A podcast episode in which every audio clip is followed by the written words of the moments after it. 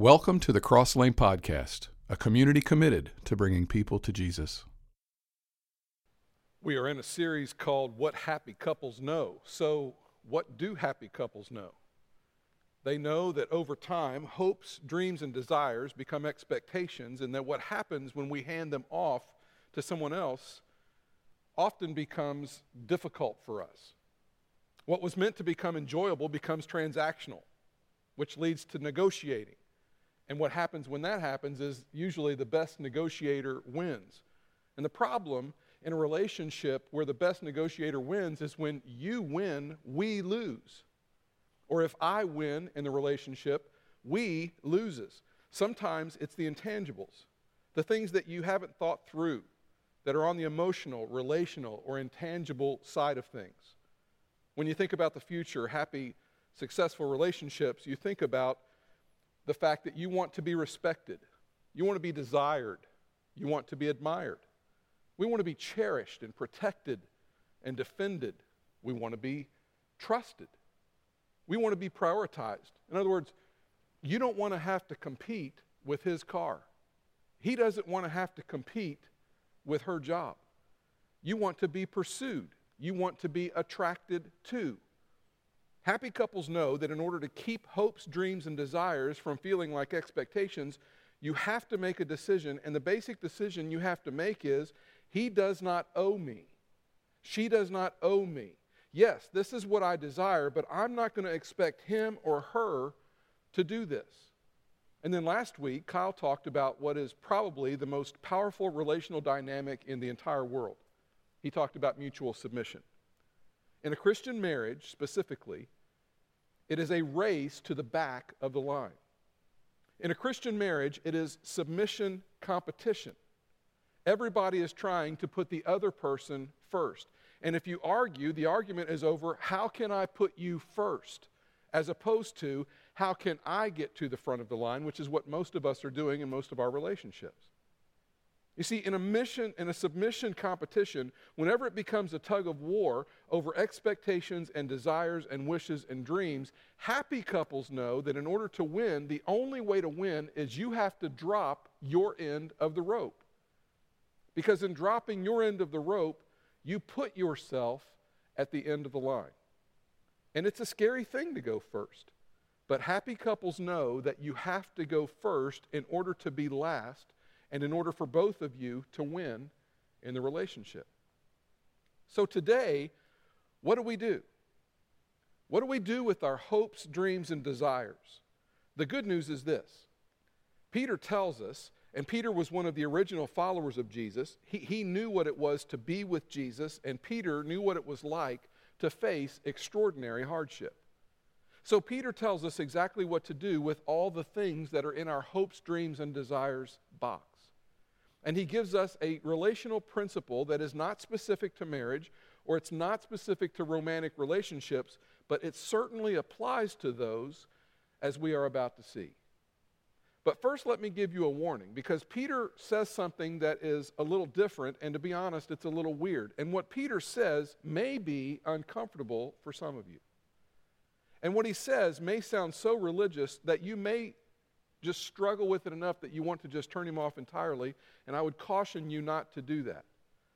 But instead, I want to invite you for just a few minutes to put your objections to the side and listen to the words of a man who knew Jesus. And besides all that, the alternatives to what Peter suggests, they don't work either. So what are you going to do with all this stuff in your hopes, dreams, and desires box? Are you you going to ignore it? You can't ignore it because if you ignore it, your relationship just becomes unhealthy and then you start pretending. And when you start pretending, that's no fun in a relationship. And the person with whom you're having a relationship is going to think that you're getting weird.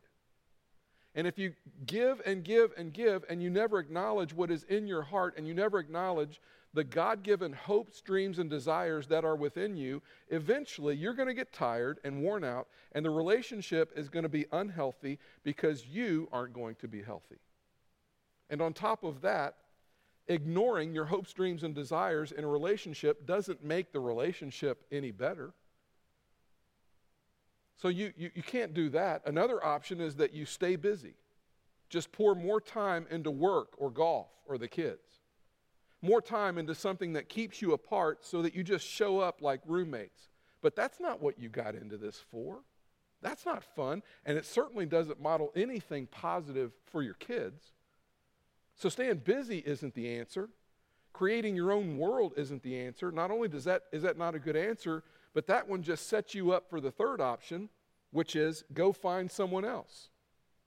Now, if you're dating and you're just maybe a few weeks in, or if you've been dating a while but you're not engaged yet, you're just kind of moving in the direction of maybe being in a relationship at some point, and it dawns on you that hope, your hopes, dreams, and desires are nothing like the hopes, dreams, and desires of the person you're dating, then you should probably bail on that relationship.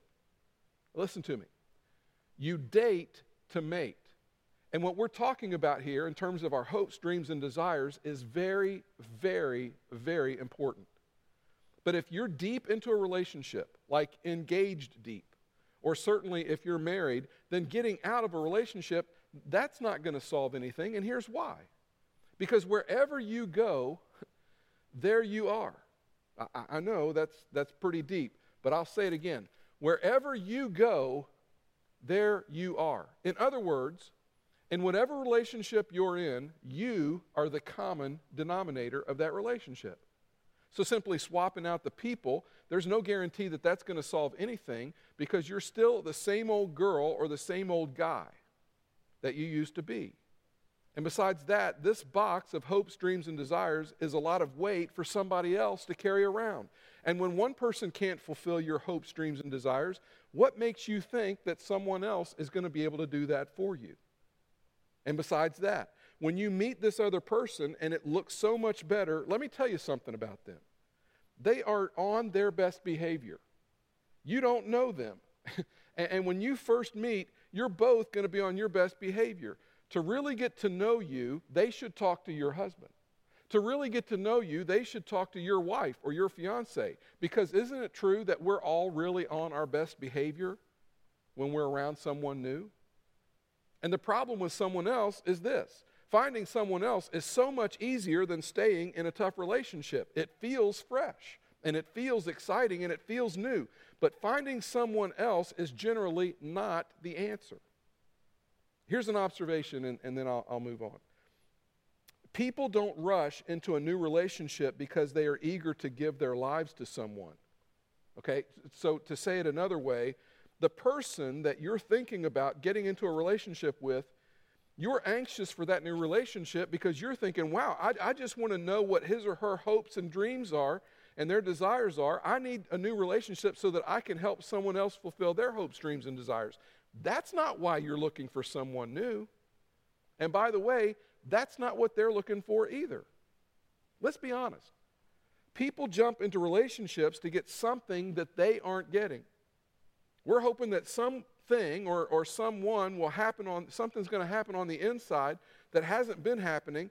We're hoping to get some of our hopes, dreams, and desires that we have not been getting fulfilled for a long, long time. We're hoping to get some of those things fulfilled. So be honest. This isn't about giving of yourself.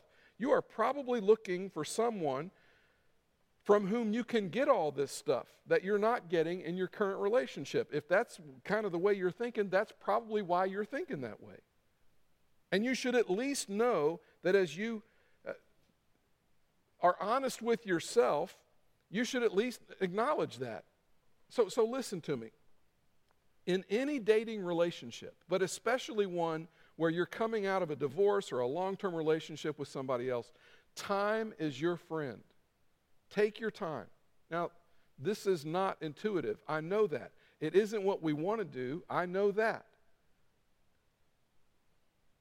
But is what I'm saying wise counsel? Yes, it is absolutely wise counsel. So, in this new relationship, when you start feeling pressure to fulfill and to perform and to step it up, you probably need to hit the pause button. You may, need, may even need to hit the eject button. And if mama says you need to hit the eject button, you really ought to hit it because she knows, okay?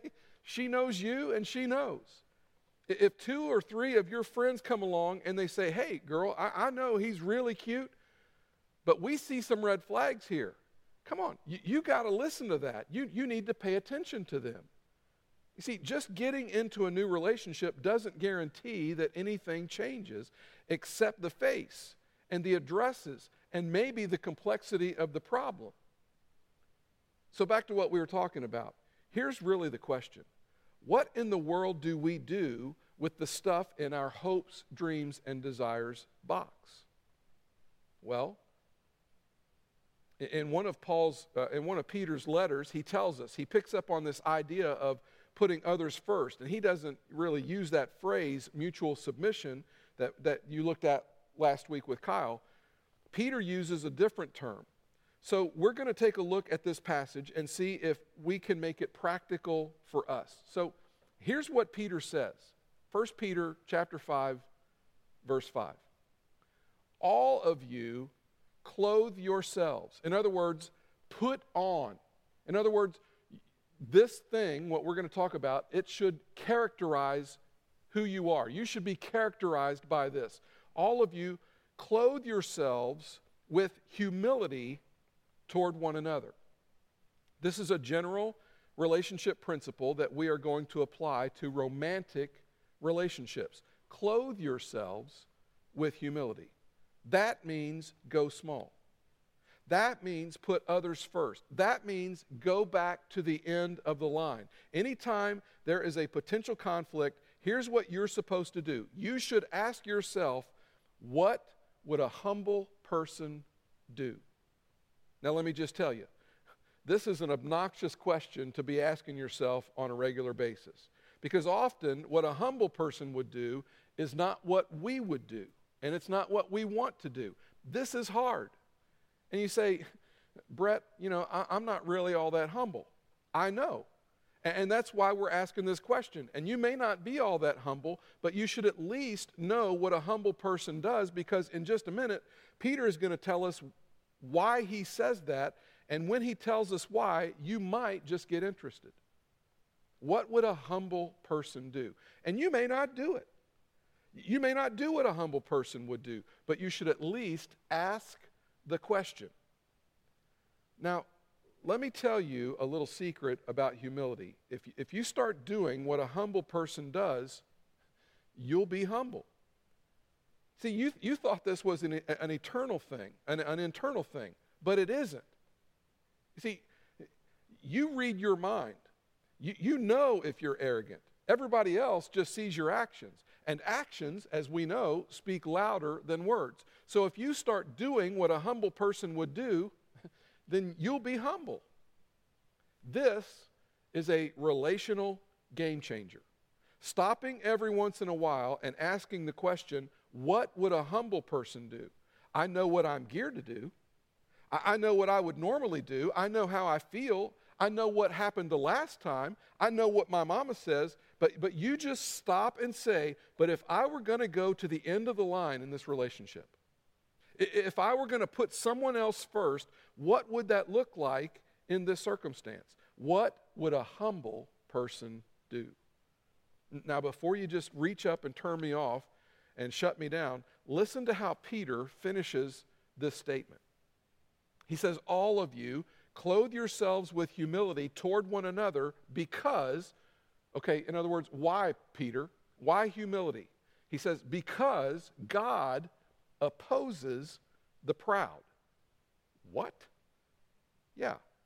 What would a humble person do? In other words, do you really want to be in opposition to God? Peter says that God pulls back from people that he has somehow determined that, that they're not humble. Peter says God pulls back from proud people, that he somehow leans away from or he leans back from proud people. And before you judge God too harshly, isn't that what we do as well? I mean, you're not drawn to arrogant people, are you? Don't, you resist and resent arrogant people, demanding people? People who are always trying to squeeze out of you what they can't what they can get out of you for their benefit and they only think about themselves and they really think about how they don't really think about how it impacts you. Look what he says.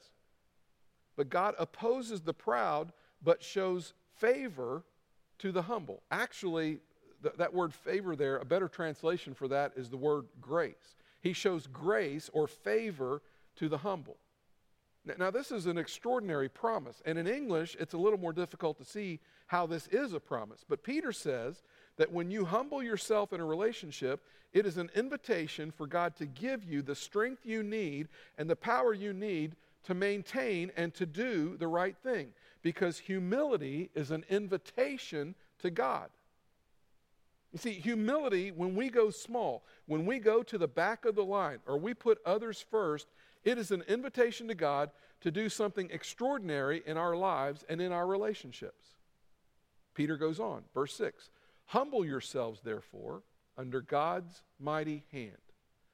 Not under God's mighty hand like he's going to crush you or, or like he's going to kill a fly or something like that. Not that way. But to be under God's mighty hand is to be under the canopy of his protection and under the canopy of his authority.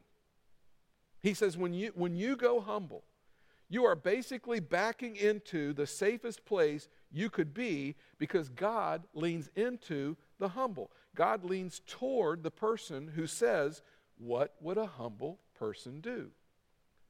When you want to power up and get demanding and defend, and you say things like, Nope, I, I don't want to do all that stuff. Instead, just ask a humble, what would a humble person do? And then just do that. And not only are you under God's mighty hand, but he is about to say you are also in God's mighty hand.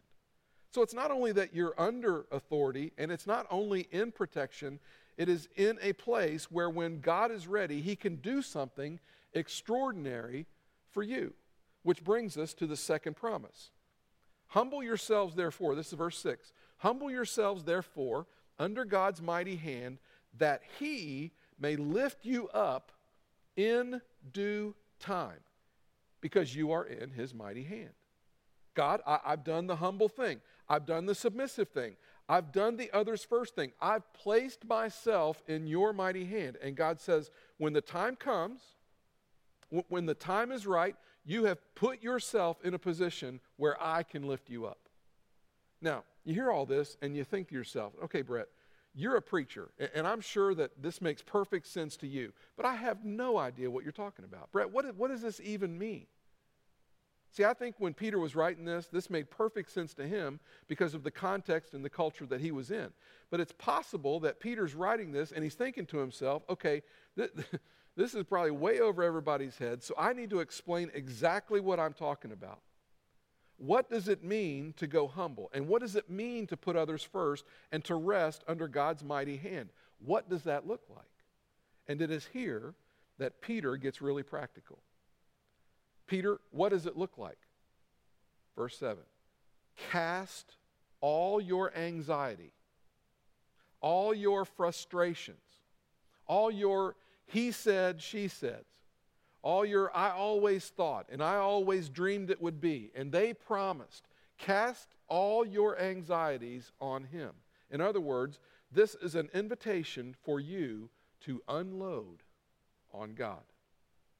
He's saying, look, instead of trying to get the one you're in love with to carry all this stuff around, Peter says, I want you to cast it. I want you to fling it toward your heavenly Father.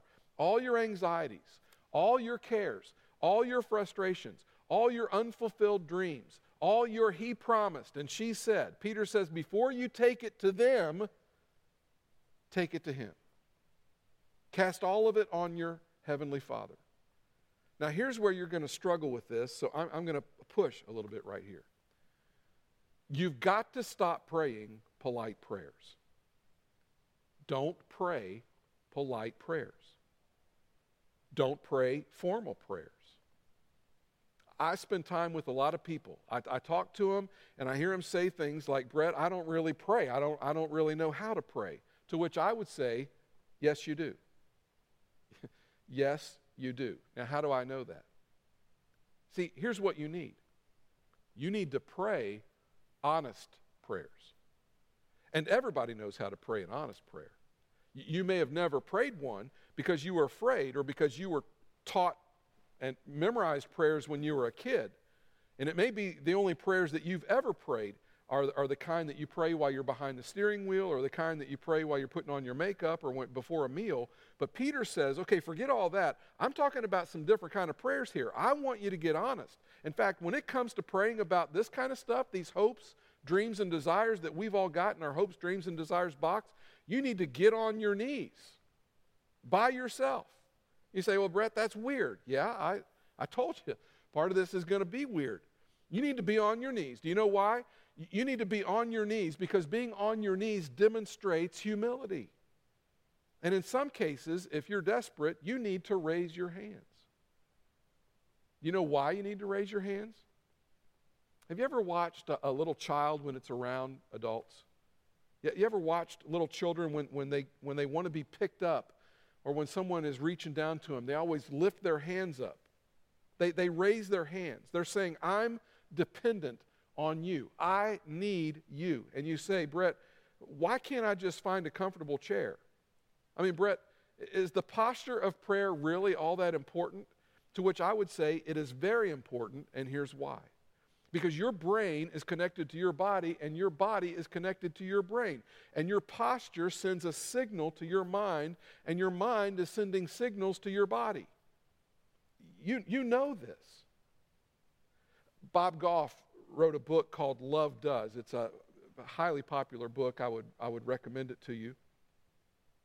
And, and Bob was an attorney for many years, and when he was doing depositions uh, with his clients, you know, as they were getting ready to be deposed, this is the advice that he would give them. He'd say, When we get in there, I want you to sit at the table, I want you to put your hands in your lap, I want you to rest your arms on your knees, and I want you to open your hands. And do not close your hands because it is virtually impossible to be defensive with your hands open.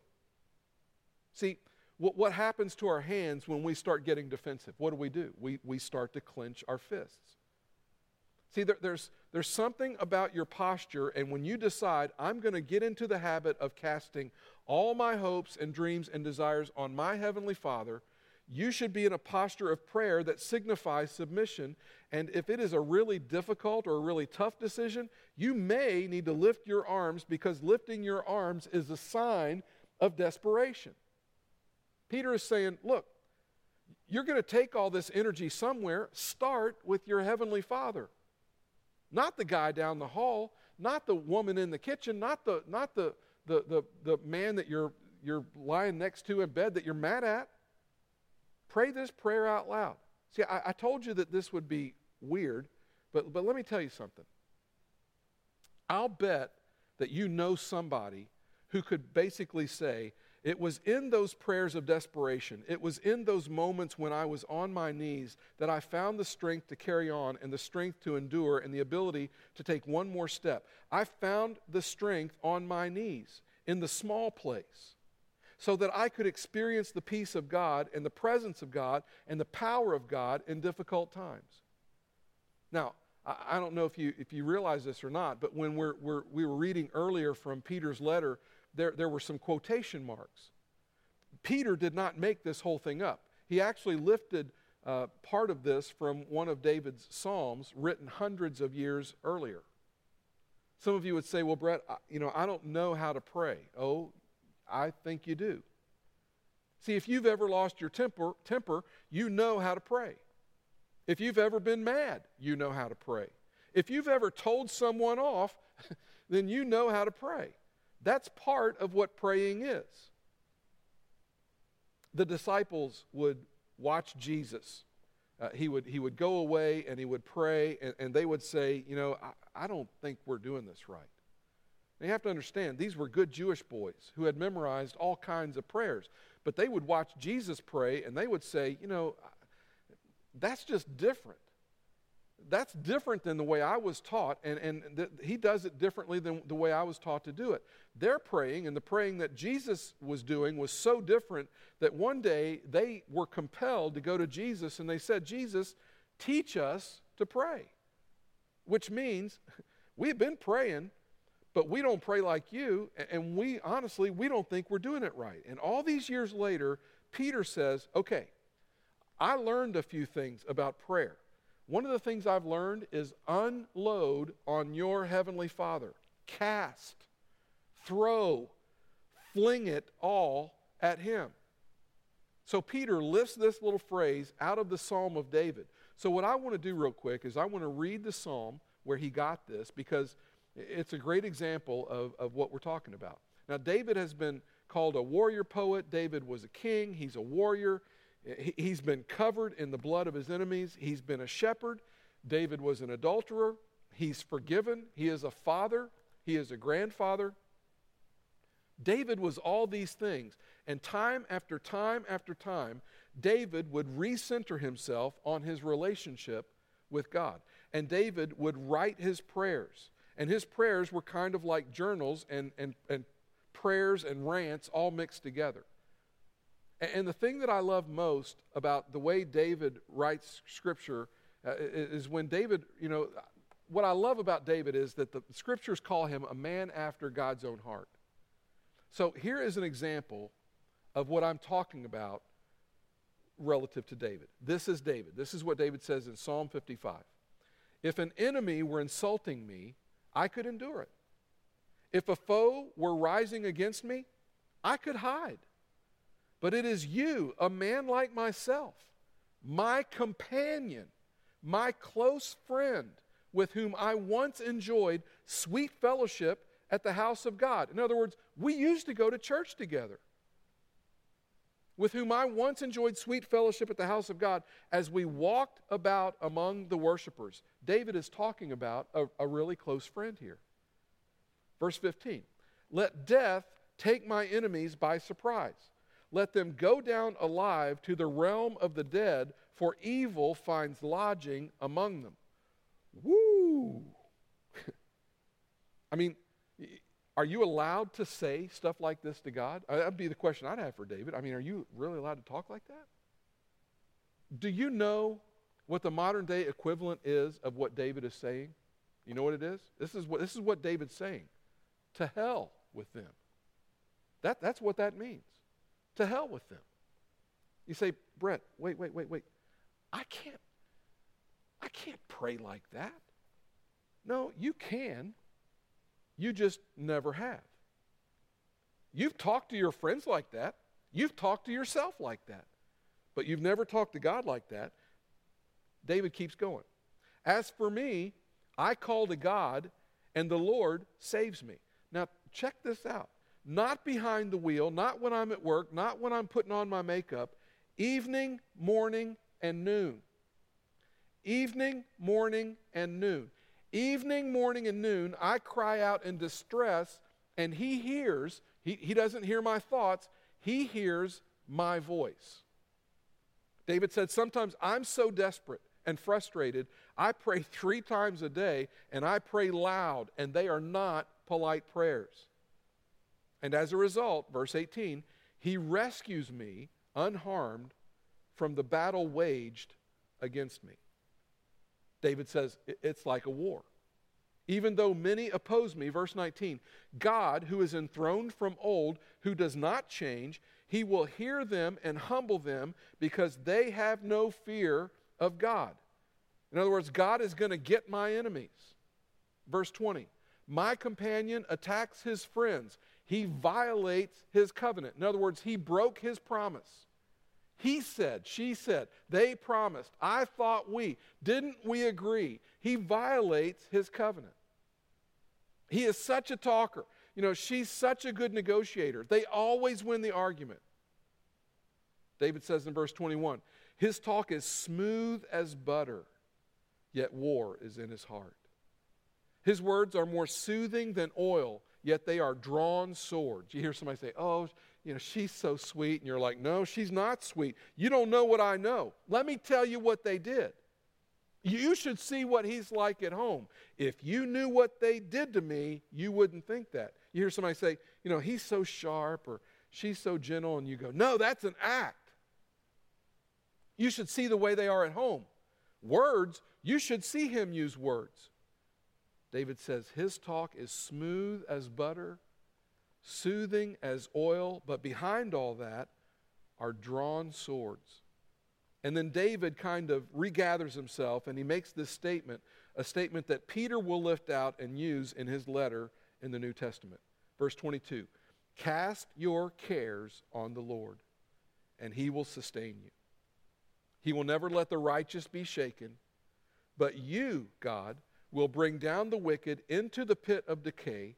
The bloodthirsty and deceitful will not live out half their days. See, this is David praying. Let me ask you d- does that sound like a nice prayer? Does that sound like a polite prayer? You know what that is? That's honest. You ever prayed like that? I know you've unleashed hell on your husband or your wife or your fiance, but have you ever talked to God that way and you're thinking, you know, I don't know that I really could talk to God that way? Listen, if you've never been that honest with God, then you've never really opened your heart completely to God. He doesn't want polite, He wants you. That's part of humility. It is heart wide open. It is God, this is me. This is all of me. I'm just going to let you see it. God, I'm so frustrated. I'm so fed up. I'm so done. I'm so over it. God, I wish I'd never met him. I wish I'd never married her. I wish I'd never slept with him. God, I'm just so over it. I need you because I don't know what to do. God, I need you. And look, I understand. Some of you didn't have permission to be that honest when you were growing up. You know, your dad looked at you and he said, Don't you talk to me that way, young man. This is going to be hard for you. Listen, when my kids had something to say, they knew they could say it to me. God invites that kind of honesty with me, and I invited that kind of honesty with my kids. Listen, think about it as a parent. Wouldn't you rather that your kids bring all of that to you fearlessly and let it all out than to take that somewhere else and to someone else. But here's the best part of all, and it's powerful.